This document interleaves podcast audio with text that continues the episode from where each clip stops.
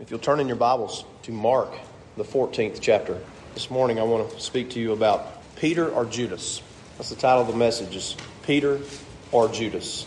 And as we look at this amazing example of betrayal, I hope that it ties into what we've been talking about over the last few weeks. I'll tell you this, there is no possible way that any of us could ever experience the denial and the betrayal that Jesus experienced at the hands of Peter and at the hands of Judas. The reason that'll never happen to any of us is number one, we're not Jesus, of course, and we couldn't do that to Jesus physically because he's not here, he's in heaven. You get that?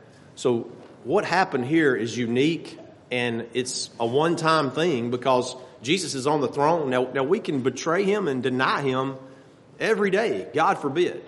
But in the, in the unique situation where Jesus was physically here present, is what I'm trying to get across to you. Nobody can do this, okay? But we can learn from it. That's for sure. So don't sit there and think, well, I've betrayed the Lord in this way and I, there's no recovery, or I've denied the Lord in this way and there's no recovery. You have not done what Peter did because you were not there, and you have not done what Judas did because you were not there. We're going to speak primarily about Peter because Judas is, is real simple. And we've been speaking about this in terms of the fellowship of the church of God. I want you to think about the sweet fellowship that Jesus had with those apostles. There is no sweeter fellowship that could be had than being in the presence of the Lord Jesus Christ. And look at all of the bumps and bruises and different things that they experienced. With the Lord, with the Savior, you would think everything would be perfect if Jesus was here. No, it would be just like it was when he was with the apostles. So as we read this, I want to begin in Mark 14, and I want us to think about offenses because there are so many offenses going on here against Jesus. It's, I just I counted them up. It's just I probably missed some. There's so many, and I want you to notice as we look at Mark 14, we're looking at verse 26. I want you to notice where we are. This is right after the Lord's Supper. This is right after the, the last Passover where they have observed the Old Testament Passover. Now they're observing the New Testament Lord's Supper, which we still observe today. And in verse 26, as we have often referred to verse 26 and closed out our communion service with a hymn, because that's exactly what they did, we are at that point where they've had that sweet communion. You could get no sweeter fellowship than what they experienced there in this communion with Jesus. And uh, as it says, they sung a hymn and went out into the Mount of Olives. They left the place where they were to go out into the Garden of Gethsemane, the Mount of Olives. So as they're going along, that is where it is most likely that this interchange between Jesus and Peter and the apostles occurs. Now, I don't want you to turn to Luke. I'm going to be flipping back and forth to some of the accounts. It's very hard to decide which ones to pull in and which ones to leave out. But I want you to notice that Jesus prefaced what we're about to read by looking at Peter before he says what he's about to say in verse 27 he looks at Peter in Luke 22 and 31. The Lord said, Simon, Simon, behold, Satan hath desired to have you that he may sift you as wheat, but I have prayed for thee. Now watch this, that thy faith fail not, and when thou art converted, strengthen thy brethren. So I want you to understand that what I'm speaking to you about is more than just a casual, okay, let's all just go along to get along. You know, offenses occur. Jesus said, Woe unto us, woe unto men because of offenses. It's more than just to go along to get along. It was much more than that with Peter and Jesus. Because Jesus says, I've got a goal in mind. Jesus knows what is coming with Peter. He knows the offense that is about to take place, offenses. And he says, I've prayed for you. And it, I tell you, if you can think about that in terms of when you are offended, think about the Lord as praying for you to, to handle an offense right, to handle the situation correctly so that your, your faith will not fail and that when you are converted, whenever it is dealt with, that you can strengthen the brethren. You see, that's the overall overarching goal there. And so Jesus prefaces what he's about to say to Peter with telling him, I have prayed for you. Satan desires you. Listen to me, child of grace. Satan desires to sift you as wheat. To sift means to shake around. You can never fall out of becoming a child of God. That will not happen. Jesus said, I've got you in my hand, but Satan can shake the foundations of your life. He can shake you to pieces. I know whereof I speak because I've experienced that. Just shake you to pieces with all types of different circumstances and offenses and things that occur in your life. You know, drama, it'll shake you to pieces, make you pull your hair out. Make you depressed. It'll, it'll send you in all kind of places you don't want to go. Satan desires, because he knows he can't have you for eternity, but he can mess you up right now. See? And Jesus said, I prayed for you. And then Jesus says in verse 27, we're in Mark 14, after they sung a hymn, after they went out to the Mount of Olives, Jesus said, All ye shall be offended because of me this night. What's our subject? Offenses. That is the same word, offended, right there that Jesus used in Matthew 18 when he says, Woe unto uh, the world because of offenses. It's the same word. So we're dealing with the same subject. And watch this now. Jesus says, You are going to be offended because of me. now, if Jesus was standing here today and he said to you, You're going to be offended because of me, we would all, all of us would be like, Oh, no way. You're Jesus. Anything you do is not going to offend me. So don't think too bad of Peter in the way that he reacts. We would, we would all say that. There's no way I'd be offended in you, Lord.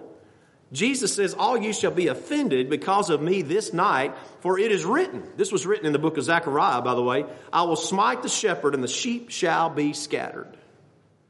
I want you to think about it now from a psychological standpoint. Jesus is about to go and save his people from their sins.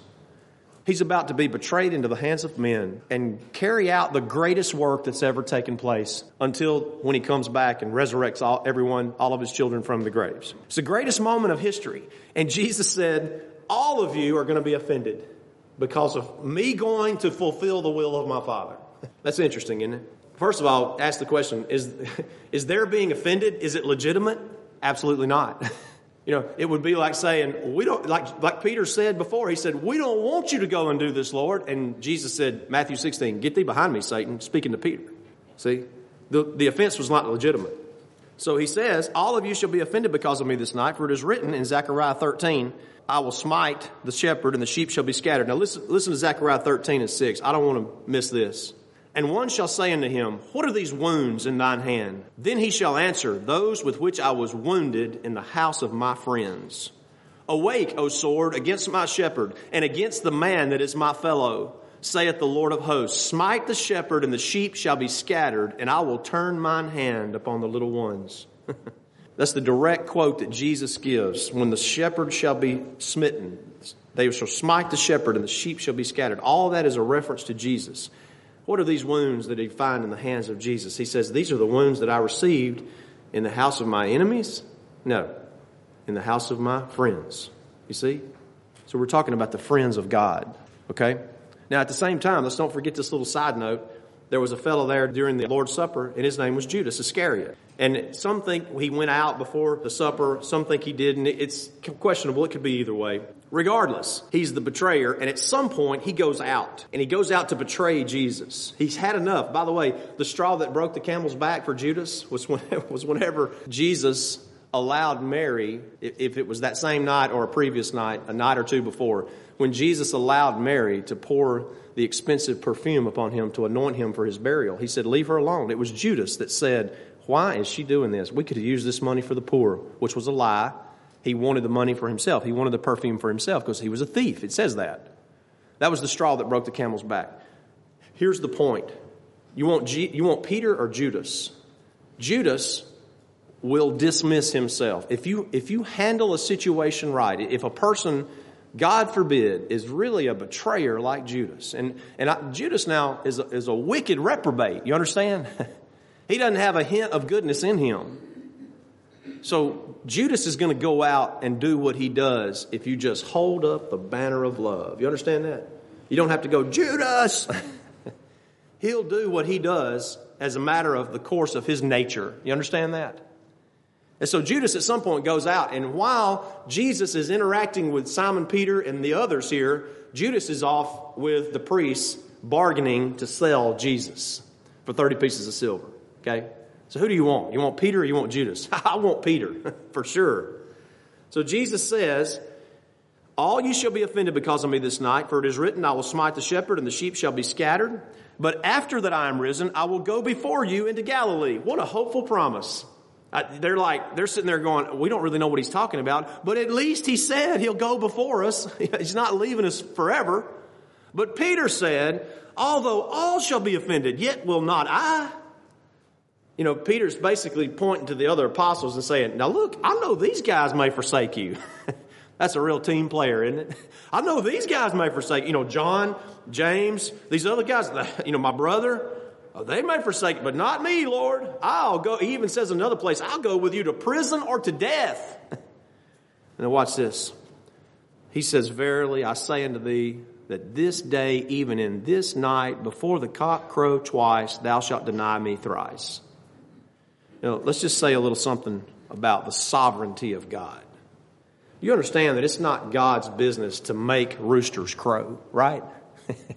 he doesn't make every rooster crow. I mean, you can see God up there like a puppet master going, crow. I mean, could you imagine how, how, I know he could do it because he's so powerful. But could you imagine if God was micromanaging like that? It, you make you think, well, does he even have time to listen to my prayers? You know, God is not a micromanager puppet master. But the sovereignty of God tells you that he knows in his sovereignty even when a rooster crows. That's something, isn't it? The sovereignty of God, the Lord can see ahead and he can see with clear vision all possibilities that may occur. And he sees with clear vision when this rooster is going to crow. And that before the rooster crows, Peter is going to do what he sees him doing. God didn't make him do it. God didn't cause him to do it. But he can see in his sovereignty that he did it. That, that ought to be humbling to us. God can see what you're going to do. He can see ahead. You know, David speaks of this in the Psalms. He knows my down sittings and my uprisings. He knows what we do in private. He knows what we're going to do. He knows all the possibilities of what we might do. that is mind boggling. That's why David said, This is too high for me. The sovereignty of God is too high to latch your mind on it. So if you ever meet anybody that says, Oh, yeah, I got it figured out, you better not listen to them. Because the whole purpose of the sovereignty of God is that He is above and beyond anything that we could think or comprehend. We can't bring Him down in that little box. And right here is that example. Peter says, I'll never deny you. And I believe Peter meant it. Don't you? I believe he meant it. Right then, in that moment, in that circumstance, I believe he meant it that I'll never deny you. I'll go to prison and to death. I'll die with you, Lord. and I could just see Jesus looking at him like, you know, like I've looked at my kids before and gone, Really? I'll never do that again, Daddy. Really? you do that with your kids? I hope you do. Verily I say unto thee, this day, even in this night, he's being very specific. This night, before the rooster crows in the morning, you will deny me three times. And Peter speaks up and he says, Lord, if I should die with thee, I will not deny thee in any wise. Better be careful what you promise to the Lord. Likewise, they all said that. So Peter not only led himself into a great error, but he led all the apostles around him. They were like, yes, yes, we won't either. No, we won't deny you. We agree with Peter. I can't believe they were still being friendly to Peter the way he was throwing them under the bus. they just keep on walking. Now, they came to a place which was called Gethsemane, and we're going to skip over some stuff here because we want to get to, to Peter, to what happens. And remember this whole time, Judas the betrayer, Judas the one who hates Jesus, he's over there selling Jesus for 30 pieces of silver while all this is going on. He's making that incredible, terrible transaction. Now, as we move to the Garden of Gethsemane and we find Jesus praying, I want you to notice all the offenses that are going on here. Okay. Not only was Jesus telling Peter, well, you're going to deny me, there's a lot of other stuff going on too. First of all, it says that in another account here where Jesus was telling Peter that you're going to betray me, it says that there was a strife over who was the greatest among them. You know, Jesus has just said, Peter, maybe the other guys thought, okay, well, maybe it's me instead of Peter, since Jesus said Peter's going to deny him. So they began to have a strife amongst themselves who'd be the greatest. That's an offense right there, isn't it? They did that before, by the way. And also, if you back up just a little bit at supper, whenever Jesus said, There is one here at the table who will betray me, that's very important now. He says, There's one at the table that will betray me. And then later he tells Peter, You're going to deny me. See? There's a lot of that mixed in together. And all of them said, Who is it, Lord? Is it I? Is it I? you see, that was an offense right there to the Lord. They, they were so ignorant, they didn't know Judas. See? They didn't take the time to know Judas well enough. If you, if you see the characteristics of Judas and what you were doing, he was doing, and if you watch closely enough, you would think some of them might have said, well, you know what? He's the one that's been stealing. But nobody was looking close enough to get that. See? So not only did they say, Who will betray you, Lord? They also said, Who's the greatest among us? And then Jesus takes the three to the Garden of Gethsemane and he tells them, he tells them specifically, he says, Now stay right here, and stay awake. while I go pray. He goes a stone's cast away, about as far as you could throw a rock away. He goes away to pray and he tells them, stay here and watch. Don't go to sleep. They go to sleep three times. you know, I mean, you talk about some patience that the Lord had. He's got patience with us too, thank goodness. But he tells them three times stay awake. He goes off and he prays. He comes back, they're asleep. I told you to stay awake. He goes off and prays again. He comes back, they're asleep. I told you to stay awake. He comes back the third time and he says, just sleep on. just sleep on. You guys can't stay awake. Just sleep on because the trouble's at the door. It's right here on top of us. And so you know what happens there? Judas, who has been betraying Jesus, he shows up with a legion, uh, not a legion, but he shows up with the Roman guards and some people from the Sanhedrin, and he tells them, he says, the one that I kiss on the cheek as a greeting is the one that you want to take. You say, why is that? Because you couldn't pick out Jesus from the crowd of, of, of Jewish men. He looked just like an average, ordinary Jewish man. So Judas kisses him on the cheek, and listen to this now. Listen to Jesus' response. He says, Friend, betrayest thou me with a kiss? That's the most calm response that you could ever give. I mean, I know He's God, and I know I'm not God, but that's amazing, isn't it? Even to the betrayer, even to the traitor Judas, the greatest traitor of all time, he says, Friend, you betrayed me with a kiss. And the word friend does not mean like I'm an intimate, like you're my child. Friend just means acquaintance, you know, person that I'm familiar with. That's what the, the term means. My acquaintance? Are you going to betray me with a kiss? See, he already knew that. And that's when they take Jesus. A lot of other stuff happens there. Another offense occurs because whenever they take Jesus, Peter pulls out his sword and hacks off the high priest's uh, ear, uh, the, the servant of the high priest, his ear. Now, many have said, you know, he was not a very good shot, or not, not a very good sword swinger, because he should have been able to hack his head off with a sword. But I kind of think that Peter was aiming for his head like this to cut the guy's head off, and maybe the guy just kind of did that got his ear? I mean, that's what I think now.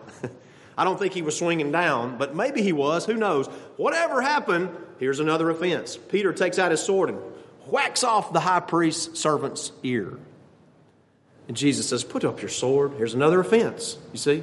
Offense after offense after offense. I debated over whether or not to call this sermon Living in Offenses, because that's the way our lives are. We live in offenses. We're offending someone or they're offending us. It's just a constant thing. So he strikes, he strikes the high priest's servant ear off with a sword. Jesus, I could just see him either reaching down and picking up that ear, or if it was dangling, you know, he just takes it and puts it back on. That's amazing, isn't it? So they fell asleep. They, he struck, Peter struck the high priest servant with a sword. And then when they took Jesus, guess what? They forsook him and fled. But not before Jesus said, let these go their way. You're not going to touch these of mine. It's only me that you're going to take. So another offense occurs. They all forsake him and fled. Now, look at Luke 22. This is where we want to park for just a minute in Luke 22. This is where Peter denies Jesus. And they take Jesus into the Sanhedrin, into the area there to try him. And if you read the account in John, you'll find how Peter got in. John knew somebody that worked for the high priest. So John was able to get in. And John goes back and speaks for Peter as he's at the door. And they allow Peter to come in into the gated area near where the trial, this first trial of Jesus is taking place. And so as Peter comes in, let's look at verse 54. They took him, they led him and brought him into the place, the high priest's house, and Peter followed afar off. And when they had kindled a fire in the midst of the hall, were set down together, Peter sat down among them. But a certain maid beheld him as he sat by the fire, earnestly looking, looked upon him and said, This man was also with him. you know, here's, here's a little, little tattletale. this man was also with him. Now Peter's sitting there warming himself on this cool night by the fires of the guard there in the Sanhedrin. This is what happens when we try to warm ourselves with the fires of the world. You know, he's, he doesn't belong here. He does not belong here. If he is where he says he would be, he should be standing right next to Jesus. I'll never deny you. I'll never forsake you. I'll be right with you. I'll go to death with you. But where's Peter?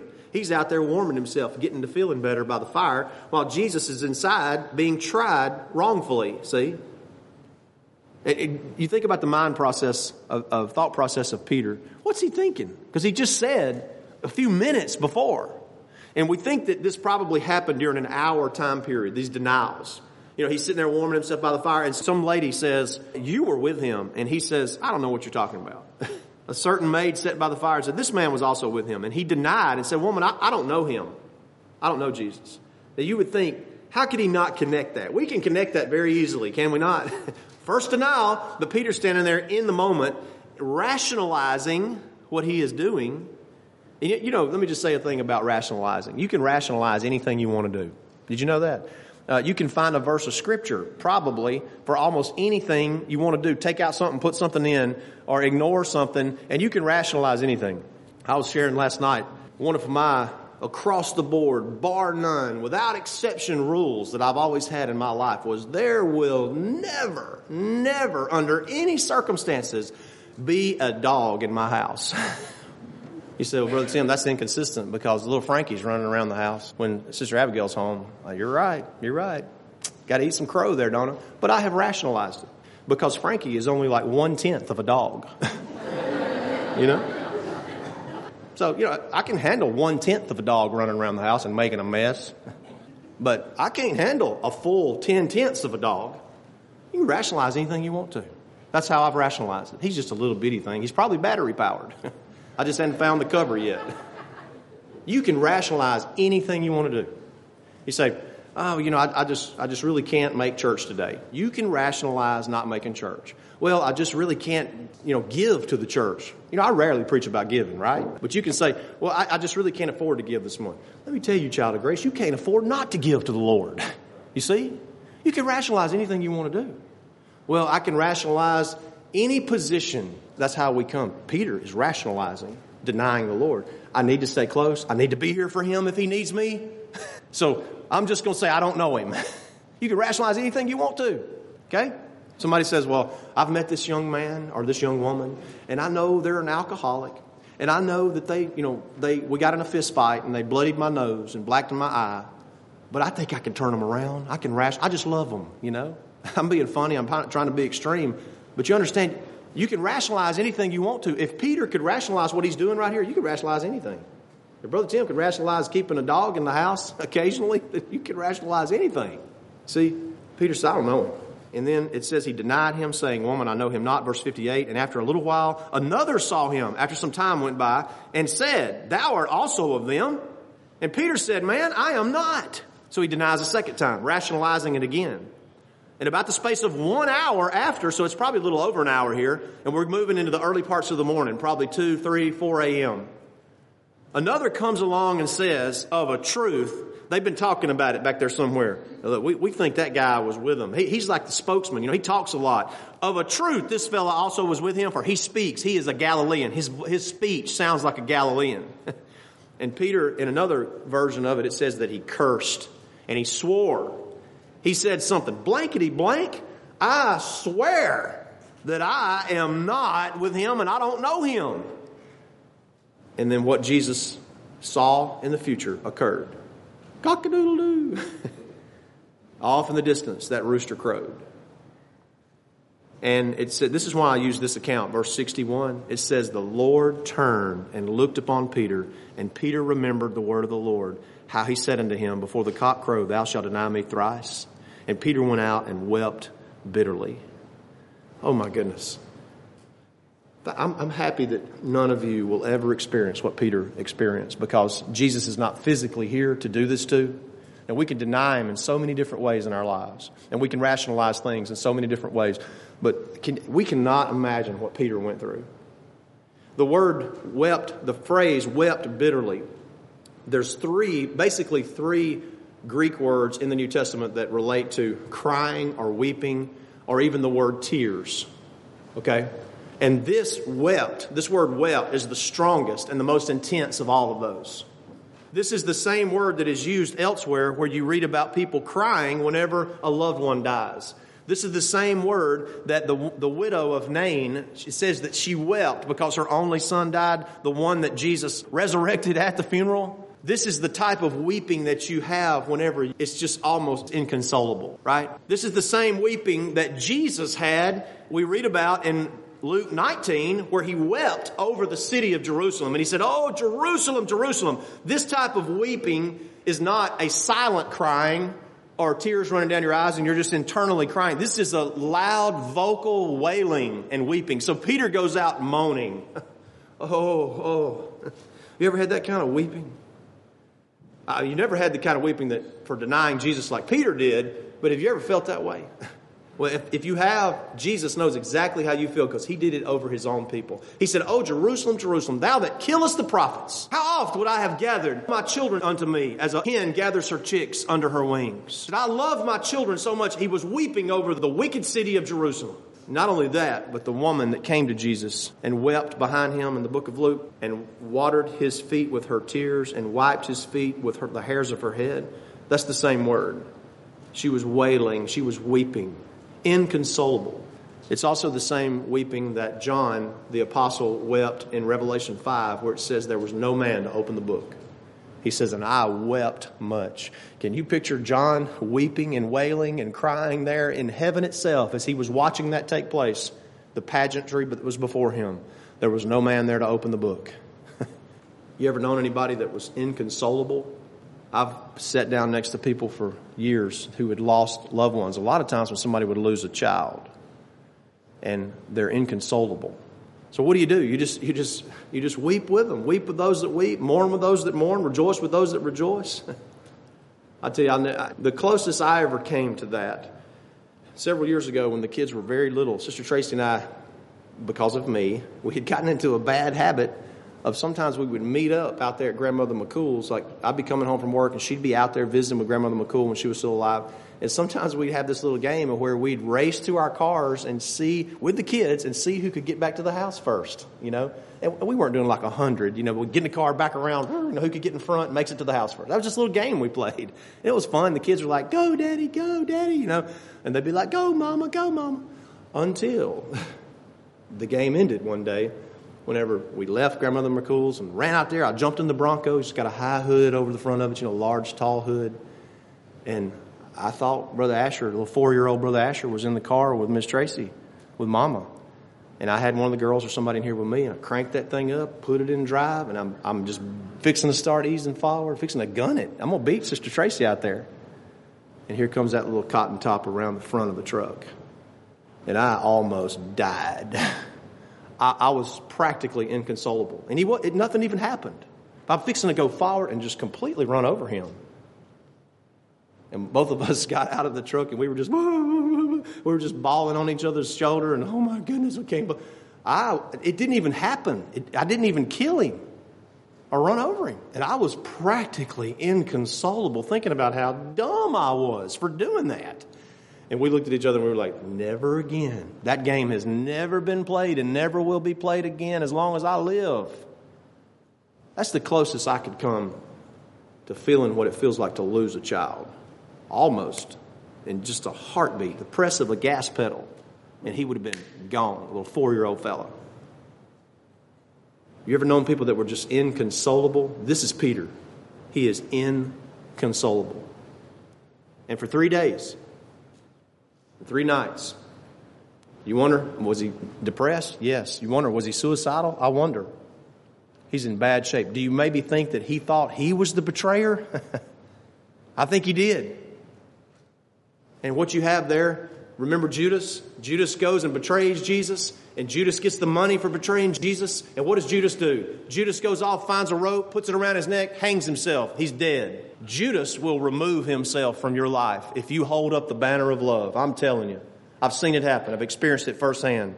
Judas will remove himself by holding up the banner of love. He'll go hang himself. I don't mean every Judas will go kill themselves, but they will remove themselves from your life if you handle it right, process it right, and hold up the banner of love. And if you handle it right, process it right, and hold up the banner of love, then you'll see experiences like Peter. Mark 16 and verse 6, it says, whenever the ladies came to the tomb there, three days and three nights had passed. Peter's been off in no telling what pit or abyss that he has been off in because he's offended and denied Jesus, just like Jesus said he would do. And it says in Mark 16 and 6, whenever the ladies came there to the tomb and they went inside and they saw this angel sitting there, and the angel says to them, Be not affrighted. Ye seek Jesus of Nazareth, which was crucified. He is risen. He is not here. And another time it says, just like he told you he would do. Behold the place where they laid Jesus. Watch this now. But go your way, tell his disciples and Peter that he goeth before you into Galilee. Is that not the last thing that Jesus told him? He said, I go before you into Galilee. And now the angel says, go tell the disciples and tell Peter again that he goes before you into Galilee and there you shall see him as he said unto you. Another place, you say, well, that probably fixed Peter. No, uh-uh, it didn't fix Peter. We still got a little ways to go before Peter gets fixed, before he gets healed, okay? Luke 24, 13, where it talks about the Lord walking on the road to Emmaus. Some people believe that that's Peter, one of those disciples. Some believe it is not. I really don't know if it was or not. But if it was Peter, at that point, they could not recognize it was Jesus. He held his features back from them and he began to preach to them. But I want you, the point I want you to get out of that is that those two guys were, if it was Peter, he was hearing one of the best sermons that he's ever heard in his life because it was, it was Jesus preaching about how he was to go to the cross and be crucified. And then Jesus appears to the disciples and Peter there in Jerusalem. But Peter's still not back yet. You know, he, he's probably thinking, he's done with me. I've gone too far. I've done too much. Listen, this is where Peter comes back. and I want you to notice, we've spoken about this before. You ever heard the phrase misery loves company? Well, I believe this is where it came from. Because John 21, after these things, Jesus showed himself to the disciples of the Sea of Tiberias. This is when Jesus said, I will go into Galilee and I will see you there. and so the disciples, okay, we'll go and see him there. Well, when they get there, it was Simon Peter, Thomas, Nathaniel, sons of Zebedee, the two other of the disciples, and Simon said to them, Well, he's probably not coming. I'm going fishing.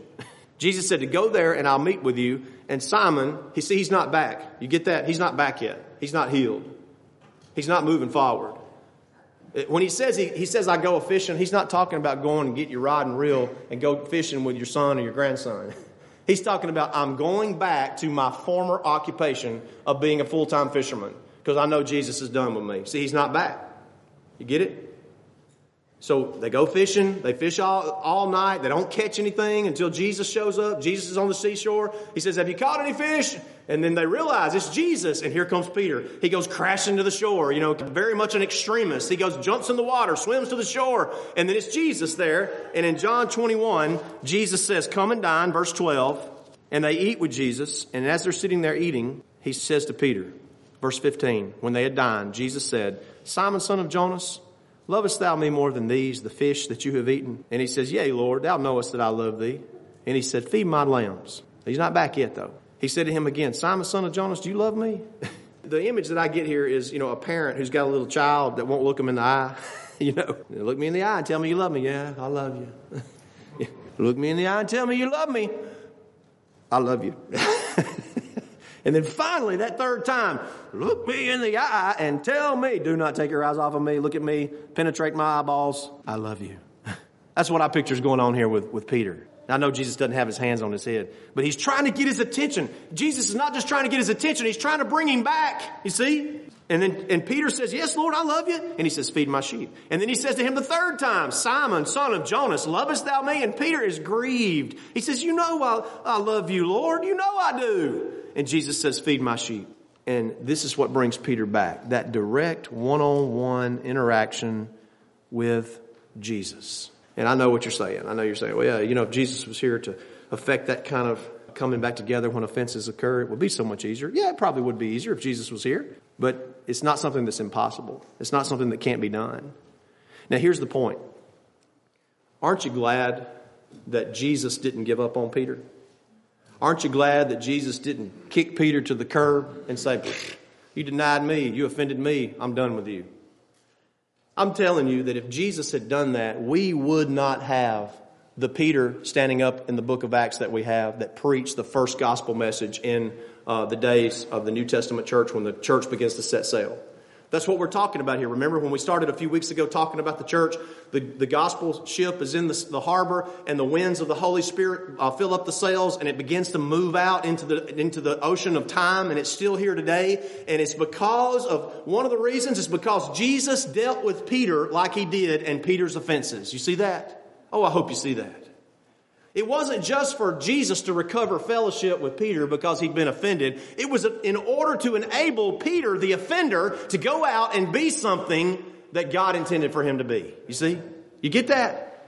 It's a beautiful symbiotic way that you say, well, it looks kind of difficult. It, it didn't happen overnight, did it? It didn't happen overnight with Peter and, and, Jesus, but it's something that is beautiful that God is pleased with. And Jesus, remember, said, Peter, I've prayed for you. Satan has desired to sift you as wheat, but I've prayed for you. And when you are converted, strengthen the brethren. Did that happen?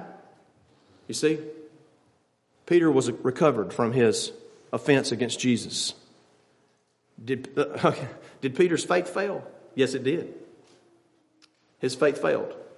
He denied Jesus through the process that Jesus brought him back and recovered him? Was he converted back to his faith being strong? Yes, it was. And did he go on and strengthen the brethren? Yes, he did. You get that? Child of grace, in a microcosmic way, you're not Jesus and you're not Peter and you weren't there when all that happened, but in a microcosmic way, you could see the model of that in your own life, in your own marriages, in your own friendships, in your own fellowships. This is the pattern that works. Not only are you trying to recover that gap or that hole or that hurt in there where you've been offended, but you're also trying to help that person to go on and become something that will strengthen the brethren and the sisters. You see that? Now, I ask you, are you offended as they were? At the pattern that Jesus has laid down? Are you offended? Jesus said, All of you will be offended by me this night because I'm going to go do the will of my Father. And they were offended. So when you see the pattern that Jesus has laid down, does it offend you? You say, it wouldn't work for me. Then that means you're offended at Jesus. I'm telling you, Jesus' pattern works. You know, I hadn't had too many enemies in the world.